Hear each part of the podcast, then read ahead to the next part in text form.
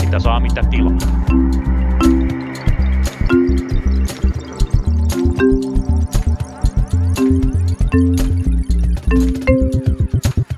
Hampurilaisen tuoksuista huomenta sinulle Lauri. Oikein hyvää huomenta Tuomas. Mitä sulle kuuluu? Oikein hyvää. Vähän, vähän huolissani, kun politiikan viikossa ei ole tapahtunut oikein mitään kiinnostavaa. Mutta eiköhän me silti jotain puhuttavaa täällä keksitä. Kyllä me keksitään. Meillä on tänään pikkusen uusi jaksokonsepti teille. Näette sitten, mitä tarkoitan tällä.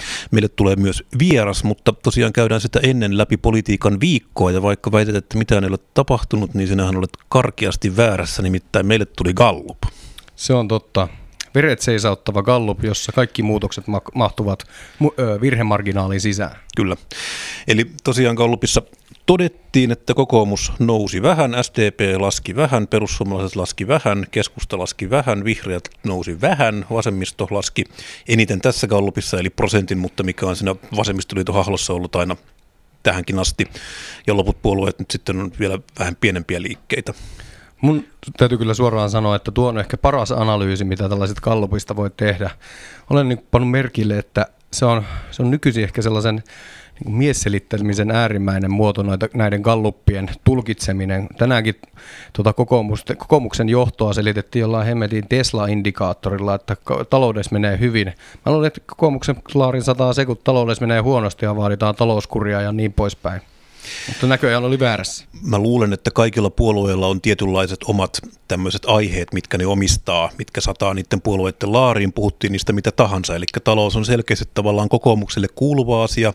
Sitten esimerkiksi työmarkkinat tai työ on selkeästi demareiden ominta-aluetta, kun sitä puhutaan mitä tahansa, niin se näkyy demareiden kannatuksessa positiivisesti. Ehkä tämmöiset ympäristöasiat on sitten vihreille, maatalousasiat on keskustalle. Että tavallaan tämmöinen mekanismi kyllä on, mutta tosiaan olet aivan oikeassa siinä, että tämmöisestä gallupista, jossa muutokset tosiaan on puolen, puolen pistettä suuntaan tai toiseen, niin ei näistä kyllä mitään. Voidaan todeta, että tilanne on aika stabiili. Ja ylipäätään galluppeja ei kannata lukea sillä tavalla, että katsoo, että mitä niitä pistemuutoksia, vaan se mitä ne kertoo oikein ja luotettavasti on tämmöiset pidemmän ajan trendit, mutta Joo, tämmöiset yhdet, yhdet, yhden pisteen gallupit, niin nämä jo, näistä ei kannata politiikkaa katsoa. Mutta mä oon ymmärtänyt, että politiikassa pikkuhiljaa ajetaan niin sanotusti asemiin. Joo, kyllä. Siinä, siinä kiinnostavaa on se, että meillä on pian ensimmäistä kertaa hyvinvointialueen vaalit, eli Feel Good Zone Elections englanniksi. Kyllä, paitsi Helsingissä, jossa meillä on pahoinvointialue eikä vaaleja ollenkaan. kyllä. Sinä, sinänsä en kyllä kadehdi kadehdit tuota muualla Suomessa asuvia, varsinkaan niitä, joita, jotka on onnistuttu hokuttelemaan ehdolle, koska voin kuvitella, kuinka vaikea on saada, saada mobilisoitua äänestäjät ää, urnille tammikuussa hyvinvointialueen vaaleissa, kun vielä vaat, se vielä vaatii sitä selittämistä, että mistä näissä vaaleissa päätetään. Joo, ja mä luulen, että kun jopa minulle on vähän, eri, vähän epäselvää, että mistä näissä vaaleissa päätetään. Mä oon sentään niin ollut sillä alalla töissä, jossa tätä sote tehtiin, niin mä en yhtään epäile, että tässä tulee tulee aika kova paikka, paikka puolueelle ylipäätään selvittää ihan itselleen, että mikä näiden, mikä näiden vaalien funktio on. Ja sitten varsinkin, kun siinä edelleen tullaan siihen, että jos mietitään hyvinvointialueita tai näitä maakuntia tai mitkä niitä nyt halutaan sanoa, niin se on kuitenkin se, että niiden toimintamalli käytännössä tulee laista ja niiden rahat tulee kuitenkin käytännössä STMstä, niin mua on edelleen jäänyt vähän kiinnostamaan, että mikä se on se demokraattinen valvonta, mitä maakuntamalli sitten tuo siihen päälle. Että ensi viikollahan pidetään budjettiriihi, mikä itse asiassa kyllä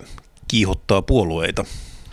Sitä vähän puhuttiin viime viikolla, mutta nyt näyttää siltä, että sapelia ainakin kalistellaan, ainakin vihreät on terhentyneet ja koventaneet retoriikkaa ja tosiaan katsotaan nyt meneekö sillä tavalla, että oviliviä nähdään. Luulen, että kyllä nähdään. Pitäisikö tästä lyödä jo vaikka vettua? Laitetaan panokseksi semmoinen pitkä lounas ravintola Siihorsessa. Oho. Minä väitän, että ei nähdä oviliveä. No näin tehdään. Te kaikkien näiden kuulijoiden edessä toivotetaan sitten teidät kaikki halukkaat tulemaan myös lounaallemme, koska sellainen ilmeisesti kuitenkin järjestetään, kävi mitä tahansa. Se mitä mä luulen on se, että vihreät vie tämän kehysriihen tuloksen puolueen valtuuskuntaan leimattavaksi.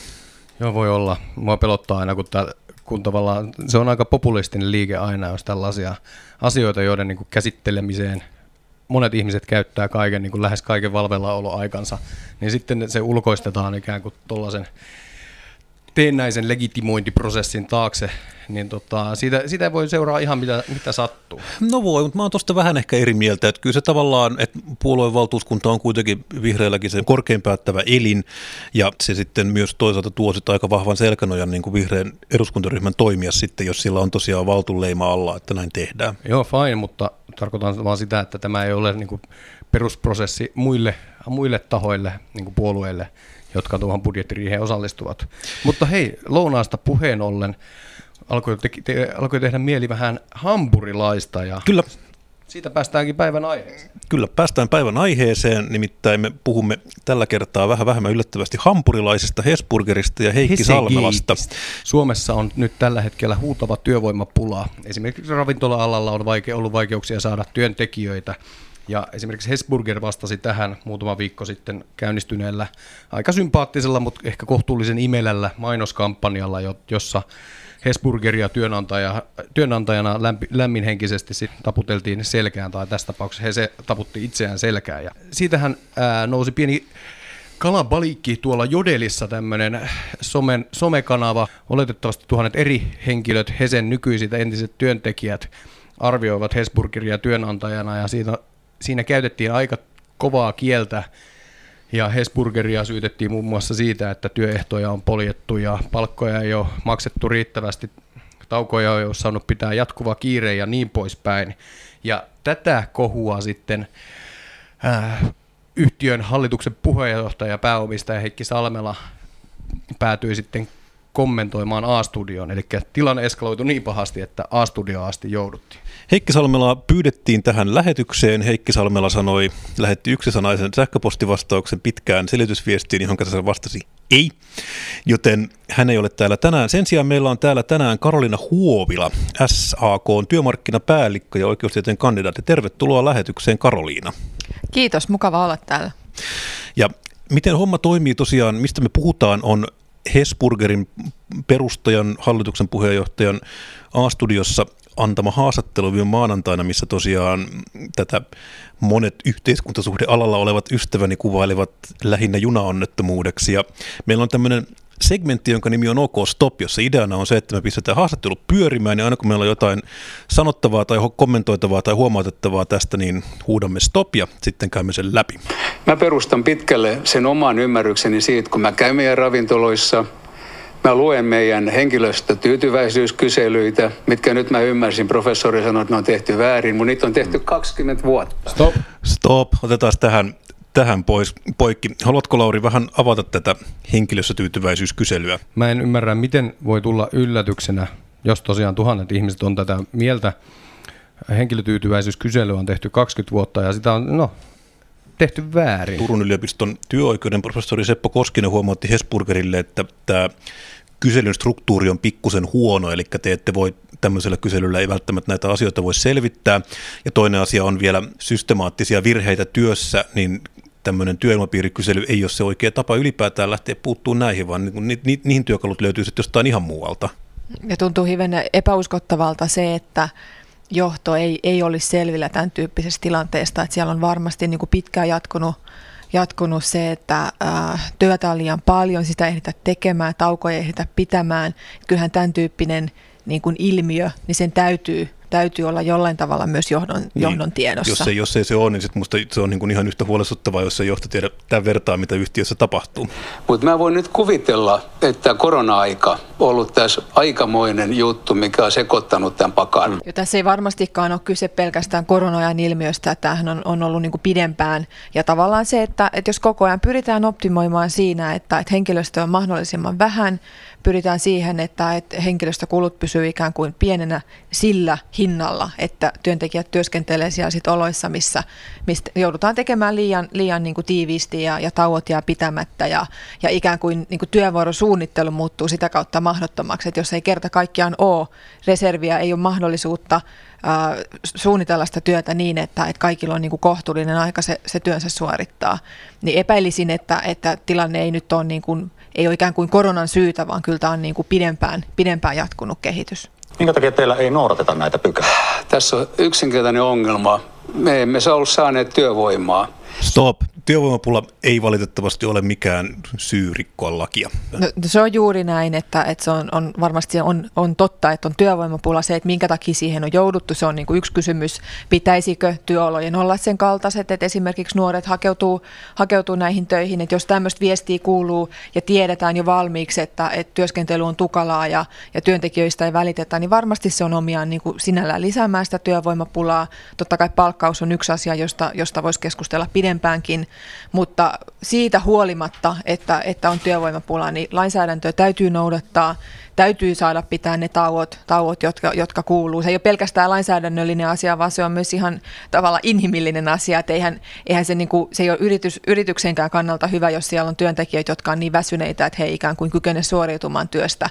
Erityisesti Helsingin seudulla meillä on mieletön pula ihmisistä – me, mä tänään kysyin meidän henkilöstöhallinnosta, että kuinka paljon me tarvit, voitaisiin ottaa nyt heti töihin, niin 300 henkilöä voitaisiin ottaa ihan välittömästi töihin. Ja se on totta kai, se on kiinni siitä, että joko me pannaan ravintola kiinni, niin onhan meillä ollut ravintoloita kiinni. Hmm. Mutta siis toinen vaihtoehto, että et, et niilläkään siitä ihmisille ei olisi työpaikkaa, ketkä nyt sitten siellä on. Stop. Tota, mulle tuli mieleen myös kolmas vaihtoehto, mikä on se, että jos alalla on työvoimapulaa, niin sitä voi myös palkka kilpailla, eli maksatte hivenen parempaa palkkaa kuin naapurin Carolsi, niin mä väitän, että se työvoima jossain kohtaa rupeaa liikkumaan Hesburgerin suuntaan. Ja pidän myös vähän ongelmallisena tätä tietynlaista niin kuin uhkailevaa sävyä, että, että vaihtoehdot on laittaa lappu luukulle, tai sitten tulette tänne näillä, näillä niin kuin sää, niin kuin karmeilla oloilla tekemään töitä. Että mun mielestä silloin se, ehkä sit pitää laittaa se lappuluuku. Joo, ja se on, äh, tämä sana kiirii, eli, eli jos tiedetään, että työehdot on kunnossa ja työpaikalla on mukava olla, niin epäilisin, että työntekijöitä kyllä saa, mutta, mutta toisaalta se toimii toiseen suuntaan, että jos, jos viesti on tämän kaltaista ja, ja juuri vähän tämmöinen uhkaileva sävy ja muu tähän vielä päälle, niin, niin ei varmasti tä, näillä keinoilla tätä saada ratkottua kyllä.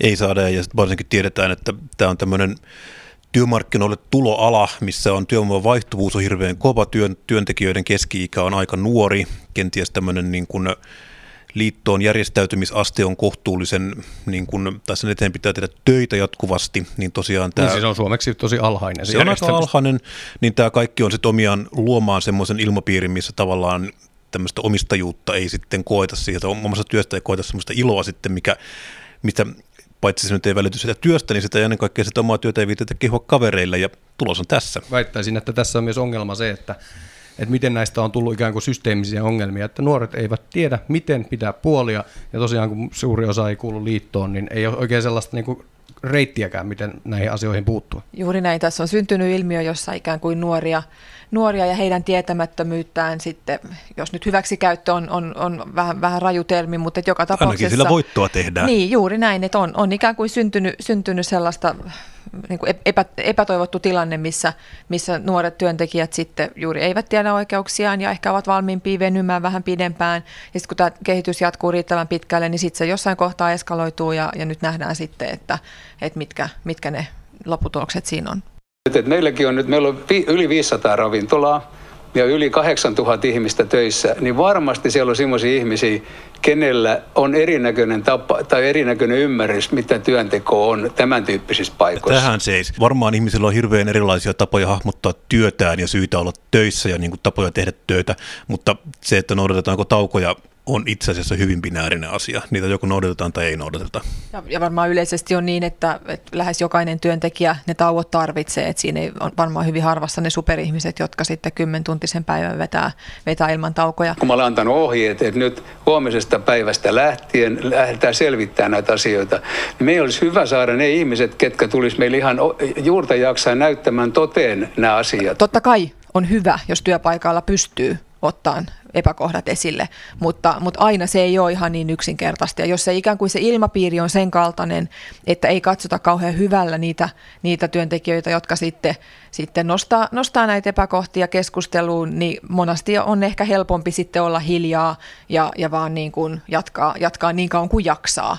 Et se on aika tavallista, että tavallaan sen ikään kuin neuvottelutilanne työpaikalla on sen kaltainen, että et, et työnantajalla on, on siinä – ylivoimaa niin, että, että ihan jokainen, varsinkaan nuori työntekijä, niin ei välttämättä ole valmiuksia sitten lähteä sitä keskustelua käymään. Mutta tiedätkö mitä? No? mulla on puhelinnumero julkinen, mulla on sähköpostiosoite julkinen. Mä olen saanut nykyään meidän, meidän henkilökunnalta sähköposti, mutta en tämän sorttisia. Stop tähän. Tässä täytyy sanoa, että on totta kai hyvä, että ylinjohto on tavoitettavissa puhelimella tai sähköpostilla, mutta tavallaan siihen tuudittautuminen, että tavallaan se palaute tulee pelkästään sillä, että on puhelinnumero verkkosivuilla ja sinne voi soittaa, niin se ei ole kyllä niin kuin tämmöinen riittävä palautejärjestelmä millekään työpaikalle. Kynnys soittaa hallituksen puheenjohtajalle ja niin kuin haukkua työpaikka on aika kova. Karolina, niin kuin. sulla, sulla sä oot ollut pitkään ää, työmarkkina, erilaisissa työmarkkinajärjestöissä duunissa. Kuinka yleisenä käytäntönä pidät sitä, että työntekijät soittaa hallituksen puheenjohtajalle kertoakseen heikoista työaloista? Ja se on tietysti hienoa, jos työpaikalla on ilmapiiri, että voi, voi ottaa johtoon yhteyttä, mutta, mutta varmaan, varmaan on kuitenkin niin, että useimmiten se käytäntö on joku muu kuin laittaa yöllä hallituksen puheenjohtajalle mailia. Ää, työ, työturvallisuuteen, työsuojeluun, näihin asioihin pitää kiinnittää huomio sillä tavalla, että ne on ikään kuin siellä arjen työssä, siellä jokapäiväisessä toiminnassa, jokainen pystyy, niin kuin, jokaisella on keinot nostaa esille, että tässä ja tässä asiassa pitäisi toimia toisin tai tässä kohtaa nousee huoli joko omasta tai, tai toisten jaksamisesta tai työturvallisuudesta. Että se pitää olla siellä niin kuin ty- työpaikalla mahdollista. Niin ja tämmöisen palautteen keräämisen pitää olla systemaattista ja se pitää niin kuin miettiä, että mihin tämä menee. Et ei se nyt voi sillä tavalla mennä, että se menee Salmelahdessa sun kännykkään keskellä yötä ja sitten se ihmettelee, että mikähän tämä nyt taas oli. Että ei tämä nyt niin kuin, taas melko kummallinen käsitys työelämässä tässä. Meidän henkilöstöhallinto saa joka päivä jonkunnäköisiä kommentteja, mutta ei näin dramaattisia. Ja mä toivoisinkin todella niin, että kun me ollaan kuitenkin se ongelma aiheuttaja, niin me saataisiin sitä palautetta enemmän. Työnantajan velvollisuus on huolehtia siitä, että, että työturvallisuus toteutuu, työaikasuojelu toteutuu, työpaikalla on turvallista ja hyvä olla kaikilla. Ja se ei tarkoita sitä, että, että ihmisten täytyy itse aktivoitua ja lähettää sähköposteja tai, tai puhe, soittaa puhelimella johdolle, vaan, vaan työnantajan on huolehdittava, että nämä asiat on kunnossa, vaikka sitten kukaan ei toimisi, toimisi sillä tavalla, että, että näitä mailia lähettelee. Voitko sitten luvata, että näille ihmisille ei koidu siitä mitään harmia? Ei, Ilmeisesti se pelko on ollut siellä taustalla, ei, että tätä ei ole uskallettu ei, kertoa ei, eteen. Perheyritys ei toimi niin. Näyttää toimiva. Mä sanon edelleen 56 vuotta me ollaan tehty tätä. Meidän henkilökunta on meidän perheenjäseniä. Stop. Stop.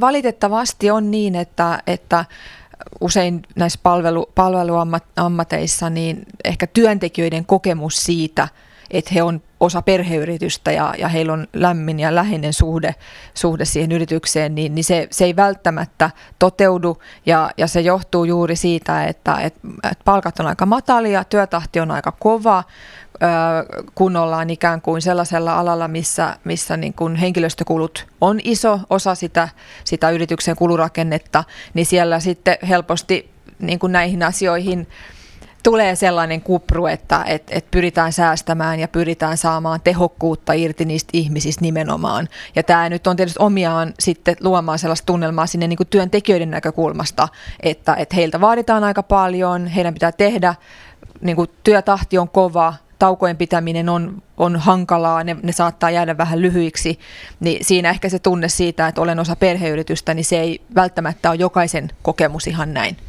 Niin, enkä mä halua olla osa perheyritystä, mä oon yleensä sillä ihan vaan töissä tienaamassa rahaa ja oletan, että työelämän normaalit pelisäännöt käy, että ei tässä ole niinku kyse siitä, että mä haluaisin olla osa Heikki Salmelan perhettä, jos olisin töissä Hesburgerissa, vaan olen siellä ihan tienaamassa. Kuitenkin nämä meidän haasteltuat kertoo, että he ovat yrittäneet kertoa välijohdolle, keskijohdolle, sille niin kuin Joo. operatiiviselle johtoportaalle.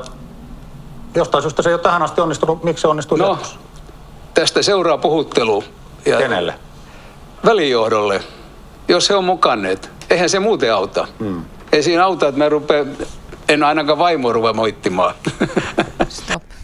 Saat, saattaa olla, että, että siellä on kaikki ollut aika tiukassa tilanteessa ja, ja nämä henkilöt, jotka ehkä on vastuussa sitten näistä, näistä tota ravintoloista tai tekee työvuorosuunnittelua, niin heille ei ole ollut mahdollisuuttakaan toimia, toimia niin kuin parhaalla mahdollisella tavalla. Että kyllä tässä nyt on vastuu niin kuin johdolla, eikä, eikä niin, että lähdetään sitten niin kuin väliporrasta niin kuin tässä, tässä sitten voimakkaasti Niin, kyllä musta, mulla on sellainen olo, että tässä nyt on tämmöinen niin kuin voimakas tunne siitä, että paska valuu alaspäin. Et jos mietitään pikaruokaravintolaa, niin siinä tavallaan kun puhutaan välijohdosta, niin todennäköisesti puhutaan 23-vuotiaasta ihmisestä, joka on edelleen ensimmäisessä työpaikassa, edelleen ensimmäisessä esimiesasemassaan. Mä en usko, että siellä systemaattisesti välijohto keksii itse tämmöisiä juttuja niin kuin toimi, operatiivisen johdon niin kuin, ja toimitusjohtajan ja hallituksen puheenjohtajan ohi ihan vaan niin kuin omasta ilostaan on keksineet tämmöisiä, että kyllä mä luulen, että tämä käsky tähän on tullut ylempää ja ylipäätään mun on aika, mä en välttämättä haluaisi itse olla semmoisessa työpaikassa, jossa mä oon väli, tämmöisenä niin pienipalkkaisena välijohtajana, ja sitten mulle tosiaan hallituksen puheenjohtaja telkkarissa sanoo, että tulee noutaja, kun tota, ollaan tehty tavallaan täsmälleen niin kuin on pyydetty. Eikö tämä on vähän niin kuin sitä kuuluisaa pelolla johtamista? Otetaan vielä toinen asia, joka nousee näistä haastatteluista. Siellä kerrotaan, että työntekijöitä on painostettu lähtemään kotiin ennen vuoron päättymistä, jos onkin ollut sellainen tilanne, että asiakkaita on ollut vähän. Mun mielestä toi sana... Minkä takia teillä toimitaan näin? Mun mielestä toi sana painostaminen meillä on, meillä on tietenkin semmoinen juttu, että me nythän varsinkin tämän korona-aikana ja tänne, näiden vuoro, vuorojen suunnittelu on mielettömän vaikeaa. Ja jos näyttää nyt, että on semmoinen ilta, että ei ole mitään tekemistä, niin meillä on varma ohjeistus, että kysytään, onko joku halukas lähtemään, niin voi lähteä. Mutta se, että me painostetaan jotain, niin se on taas törkeätä. Me, me, meidän ohjeessa ei lue niin. Mm, mutta jos sellaista kuitenkin tapahtuu. No, me ollaan ihmisiä. Tässä mun mielestä niin kuin vieritetään nyt vastuuta, vastuuta tosi kurjalla tavalla tai niin kuin ahdistavalla tavalla. Eikö siinä ohjeessa pitäisi, pitäisi lukea sitten niin, että, että tällaisen niin kuin asemaan ei työntekijää aseteta. Ja onko Karolina niin, että niin kuin siitä se palkka pitäisi maksaa sen ikään kuin työvuoron perusteella, ei, ei niin, että ei niin, että sitten vähän niin kuin ad hoc pohjalta katsotaan, että kuinka paljon täällä on porukkaa, porukkaa asiakkaina. Joo, se on juuri näin, että, että työvuoron, merkityn sovitun työvuoron mukaisesti maksetaan palkka. Ja on hyvä muistaa, että tässä puhutaan aika matalapalkkaisesta alasta. Siellä saattaa olla osa-aikatyötä, että joka tapauksessa ansiot, ansiot saattaa jäädä aika, aika mataliksi. Niin, niin se, että jos on sovittu työvuoro, niin, niin toki on näin, että, että se pitää maksaa. Se, että, että ikään kuin pyydetään lähtemään kotiin, kun on hiljasta, niin sinällään näin voi tehdä, mutta et vähän kuulostaa siltä, että et tässä on niin yrityskulttuurissakin sellainen ongelma ja, ja, ja se tunnelma työpaikalla on sen kaltainen, että se ei ole se ei ole sitten kuitenkaan työntekijälle ikään kuin vaihtoehto todeta, että no ei kyllä mä nyt teen tämän työvuoron loppuun tai, tai tekee vaikka niitä hommia, jotka on jäänyt sinne sitten vähän niin kuin roikkumaan ja, ja, ja hoitaa, hoitaa niin kuin ikään kuin vähän niin kuin normaali joutuisuudella niitä, niitä hommia, vaan siellä pitää tavallaan tehdä kiireen, kiireen ja paineen keskellä. Ja sitten kun se kiire ja paine helpottaa, niin heti pitäisi ikään kuin lähteä sitten kotiin. Ja, ja varmaan on niin, että et, et se mahdollisuus sitten aidosti todeta, että ei, että kyllä mä nyt jäisin, jäisin tekemään tämän vuoroni loppuun ja esimerkiksi tarvitsen ne ansiot, mitkä, mitkä on niin kuin sovituista työvuoroista tulossa, niin saattaa olla, että, että tämmöinen vaihtoehto ei sitten ole ihan reaalinen kuitenkaan. Tässähän on se ongelma, kun puhutaan näistä ravintola-alan bisneksistä, niin tämä ravintola-alahan ei ole bisnestä. Tämähän, tämä on enemmän, tämä on palveluammatti, tästä, tästä yritetään, tämä on se, hengissä selviytymistä. Seis. Tota, en tiedä, mitä oikein tässä tapahtuu, mutta mä oon ymmärtänyt, että ravintola-ala nimenomaan on liiketoimintaa, jonka tavoitteena on tehdä voittoa, eikä suinkaan mikään hengissä selviytyminen. Se on juuri näin. Siellä tehdään liikevoittoa ja sitten useimmiten työntekijät kuitenkin tekevät sitä, sitä sen ansion vuoksi, että ei se ehkä sellainen kutsumus, kutsumusammatti ole, mitä nyt ihan sitten vaan siitä hyvästä, että, että pääsee hampurilaisia paistamaan, niin, niin välttämättä sitten, että kyllä se ansio on varmaan siinä taustalla. Ja eikö yrittämisen niin kuin määritelmällisesti kuulu se riski, että se on yrittäjän tehtävä ottaa se riski, ei sen työntekijän niin kuin Kyllä, vastuulla. ja tosiaan vielä lainauksena Hesburgerin sivuilta kohdassa liiketoimintaorganisaatioiden tunnusluvut, niin Hesburger-ketjun Suomen ravintoloiden verollinen myynti oli 217 miljoonaa euroa, ulkomailla sijaitsevien ravintoloiden verollinen myynti oli 107 miljoonaa euroa. Eli en tiedä nyt, onko tämä, totta kai tässä pitäisi vielä nähdä liikevoitto, mikä on vähän hankalaa, koska Hesburger on jakautettu useampaan eri yhtiöön, mutta mitä vähän näitä vilkasi, niin se liikevoitto on kuitenkin semmoista melko keskiarvoa, että se on niin kuin, että ei tämä mitään nyt erityistä selviytymistaistelua välttämättä ainakaan Salmela Heikille ole, mutta on se tietysti kiva tämmöiseen uskoa. Meidän kustannuksista tällä hetkellä hampurilaisen hinnasta noin 40-41 prosenttia on henkilöstökustannuksia. Hmm. Se on merkittävä osa vaikka näiden ihmisten palkka on pieni, mutta se on kuitenkin tämän tuotteen kohdalla, niin se on merkittävä. Ja, mutta siis mä vakuutan, että hei meitä, jos meillä jokukin painostaa pakosti lähtee kotiin, niin mulle sähköposti ja kertomus, kuka on painostanut, niin varmasti noutaja tulee sille. Seis tähän. Mä en ole ihan varma, onko tämä, haluaisinko itse olla töissä työpaikassa, missä tosiaan hallituksen puheenjohtaja kertoo, että noutaja tulee, vaikka hän ei varmaan tarkoita sitä aivan kaikesta kirjaimellisimmassa merkityksessä. Tota, se on ihan totta, mitä Salmela Heikki sanoo, että tämä ravintola-ala on palveluvoittosta. Siinä työvoimakustannukset on iso osa hampurilaisen hintaa, mutta edelleen palataan siihen, että tämä on liiketoimintaa, mitä pitää pystyä tekemään ainakin niissä rajoissa, mitä lainsäädäntö asettaa. Ja tämä ei tavallaan ole mikä universaali Jäniksen passi, että on korona- tai työvoimapula, että sitten niin näistä raameista, mitkä tulee ulkopuolelta, niin näistä pystyttäisiin joustamaan. Euron, euron hampurilaista, viiden euron pizzaa eikä kympin lounaspufeta ei voi olla olemassa, mutta tämä markkinatalous – tekee sen, että me ollaan tämmöisessä tilanteessa. Mä uskoisin noin, että jos me voitaisiin noin kolmen neljänkin... Liiketoimintaidea ei, ei kuitenkaan voi, voi perustua siihen, että, että ikään kuin riistetään sitten, sitten työntekijöitä ja laitetaan tekemään ilmasta tai, tai puoli-ilmasta töitä lain vastaisilla niin kuin säännöillä. Ja on, on varmasti syytä erityisesti kiinnittää huomiota siihen, että työolosuhteet tehdään paremmiksi. Että tässä nyt on, on tullut esille nämä, nämä ylipitkät päivät ja, ja taukojen pitämättömyys, mutta ilmeisesti on myös aika isoja puutteita esimerkiksi sosiaalitiloissa, että henkilökunnalle ei ole, ei ole niin kuin asianmukaiset niin kuin ruokailu- ja, ja lepotilat siellä. Eli, eli kyllä, kyllä tähän asiaan on syytä kiinnittää huomioon. Että jos me voitaisiin noin 3-40 prosentin hinnan nousu saada aikaiseksi, niin me voitaisiin myös nostaa palkkoja ja tehdä, tehdä tämä työolosuhteet paremmaksi. Hmm. Mutta hei, mä, olen, mä epäilen niin, että asiakkaiden solidaarisuus loppuu siinä kohtaa. Tähän siis. Kyllä mä luulen, että maailmassa on ihmisiä, mitkä suhtautuu suurella intohimolla tai solidaarisuudella Hesburgeriin, mutta solidaarisuus ei välttämättä ole kuitenkaan semmoinen asia, minkä varaan kannattaa rakentaa koko liiketoimintaansa. Että kyllä se on niin kuin edelleen, jos sulla on liiketoiminta, jota ei pystytä pyörittämään lainsäädännön antamissa raameissa, niin ihan turha yrittää miettiä ihmisten solidaarisuutta ei se tavallaan solidaarisuus toimi näin, ei se ole hampurilaisen ostamiseen liittyvää. Mä olen käynnistänyt nyt hankkeen, kun mä täältä pääsen. Ihan niin, kohta. Kohta, niin huomenna alkaa selvittely. Ja ihan taatusti me tullaan julkistamaan nämä jutut, mitä meillä on tapahtunut. Ja millä aikataululla? Heti. Mulla on tapana toimia nopeasti. Mä uskon niin, että Viikon kahden sisällä varmasti me kerrotaan tästä. Äh, tässä on, on kuitenkin kyse alasta, missä on, työntekijät on keskimäärin hyvin nuoria ja monelle tämä on niin kuin ensimmäinen kosketus työelämään, että se tekee tästä niin kuin ehkä erityisen harmillista. Ja, ja varmaan osa syy, minkä takia nämä asiat ei, ei aina tule tietoon, on se, että, että ihmiset myöskin lähtee aika nopeasti. Eli, eli jos nuori tulee tämän tyyppisen työpaikkaan, missä, missä on niin kuin todella haastavat olosuhteet ja, ja pelolla, pelolla johtamisen ilmapiiri, niin hyvin todennäköisesti sieltä sitten lähdetään pois ennemmin, kuin lähdetään sitten, sitten esimerkiksi lähestymään niin kuin hallituksen puheenjohtaja puhelinsoitolla. Niin jos mietitte itseänne 19-vuotiaana ensimmäisessä työpaikassa, niin ajatus siitä, että soittaisit Heikki Salmelalle puhelimella on aika kaukainen. Luultavasti tosiaan perus Hesburgerin työntekijä ei välttämättä edes tiedä, kuka on Heikki Salmela, tai ainakaan mistä hänen puhelinnumeronsa löytää. Sitä ei ainakaan soita hänelle. Ei semmoista niin kuin sen verran, no tämmöistä nyt ei vaan tapahdu. Minua kiinnostaa, Karolina Huovila, sulla on kuitenkin pitkä AY-juristikokemus, niin tota, kuulostaako tämä tutulta, nämä Hesburger tyyppiset tapaukset? Äh, joo, kyllä valitettavan tutulta tämä kuulostaa. Eli, eli kyllä meidän niin kuin, tavallaan työmarkkinassa on tällainen ilmiö, jossa, jossa pyritään sitten saamaan liikevoittoa sillä, että työntekijöitä ei kohdella asianmukaisesti. Että joko puhutaan sitten hyvin matalista ansioista ja, tai, tai mahdollisesta alipalkkauksesta, tai sitten nimenomaan näistä työoloista, jotka, jotka ei ole kunnossa.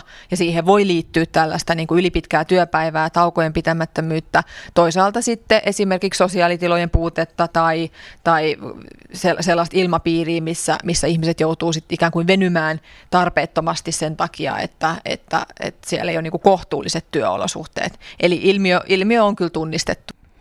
Eikö tässä voisi vähän niin kuin sanoa, että Salmella puhui siitä, että asiakkaiden solidaarisuus saattaa kadota, jos hinnat nousee, mutta tällä hetkellä onko se sitten niin, että kun selvästi tämä homma perustuu systemaattiseen niin työehtojen kiertämiseen, niin sehän perustuu sitten tämä koko liiketoiminta työntekijöiden solidaarisuuteen, eli he uhraavat vähän, vähän sitä omaa aikaansa, vapaa-aikaansa ää, yrityksen puolesta. Onko tämäkään sitten reilu? No se on juuri näin. Tietenkään toivotaan, että yritykset menee konkurssiin ja, ja, ja sitä kautta työpaikat niin kuin häviää, mutta totta kai isossa kuvassa on myös niin, että toiminnan pitää olla kannattavaa ja sen pitää olla kannattavaa ikään kuin silloinkin, kun maksetaan asianmukaiset palkat ja työntekijöitä kohdellaan niin kuin kuuluu. Ja, ja sit, jos, jos tämmöinen liiketoiminta sitten, sitten loppuu, niin kuitenkin isossa kuvassa se tarkoittaa sitä, että sitä syntyy sitten jonnekin muualle. Eli emme nyt voida lähteä rakentamaan sellaista yhteiskuntaa, missä ikään kuin tekohengitetään huonosti menestyviä yrityksiä sillä, että työntekijät sitten joustaa, niin kuin, tavallaan jos puhutaan siitä, että otetaan työntekijän selkä, selkänahasta se, se tota, voitto, niin se ei tietenkään ole ok.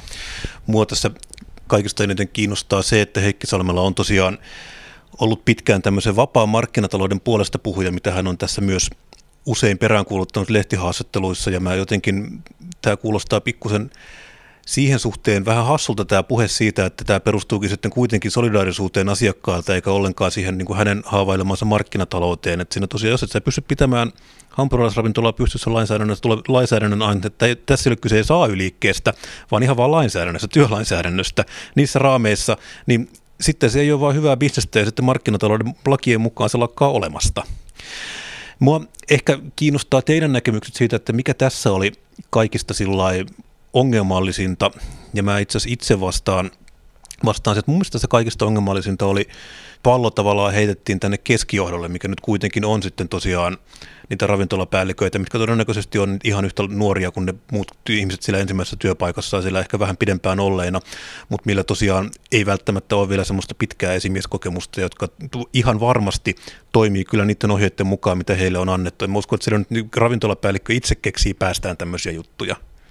Joo, samaa mieltä, että ongelmallista tässä on erityisesti se, että tässä on hyvin, hyvin nuoria työntekijöitä ja, ja keskijohto on, on myös sitä niin kuin nuorta, nuorta porukkaa, jotka tekee suorittavaa työtä siellä, siellä niin kuin ravintolassa ja, ja vastuun vierittäminen sit sinne, että, että toisaalta niin, että, että näitä asioita ei ole nostettu esiin, ei ole riittävällä, riittävällä tavalla oltu johtoon yhteydessä, vähän syyllistävä tunnelma siitä, ja sitten juuri tämä keskijohdon johdon syyttely, niin kuin, että kyllä tässä nyt pitäisi ikään kuin ottaa, ottaa lusikka kauniiseen käteen ja johdon katsoa peiliin, että, että, että mitkä, ne, mitkä ne keinot on, millä tämmöinen niin kuin ehkä pitkään jatkunut ja, ja valitettavaksi syntynyt tilanne, niillä saadaan sitten purettua. Mutta syyllistäminen ei varmastikaan, eikä se pelon ilmapiiri, niin ei varmastikaan ole oikeaa.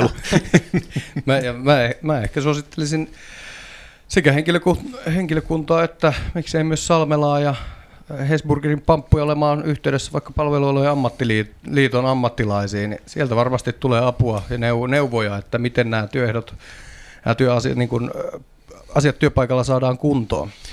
Niin ja tosiaan tässäkään ei ole varsinaisesti kyse enää tämmöisestä työnantajan ja AY-liikkeen vastakkainasettelusta, vaan tässä on kyse ihan vain lain noudattamisesta. Ja tämä on tavallaan semmoinen myös, mihinkä kyllä AY-liike ihan varmasti antaa apua ihan ilman tämmöisiä niin kuin, ei neuvotella työ, työehdoista, vaan ihan vain siis siitä, että miten saadaan teitä noudattamaan lakia. Kyllä tämä on ihan kaikkien yhteinen intressi. Ja yksi, yksi keino tietysti myös se, että jos johto nyt kuvaa tilannetta niin, että he ei tiedä, mitä työpaikoilla tapahtuu, niin totta kai se, että siellä on esimerkiksi luottamusmiehet valittuna, työsuojeluvaltuutettu, eli sieltä löytyy niitä henkilöitä, jotka ikään kuin sit viran puolesta ottaa kantaa näihin asioihin ja joiden on selvästi helpompi myös lähestyä johtoa sitten, kun tällaisia epäkohtia tulee. Hmm. Kyllä.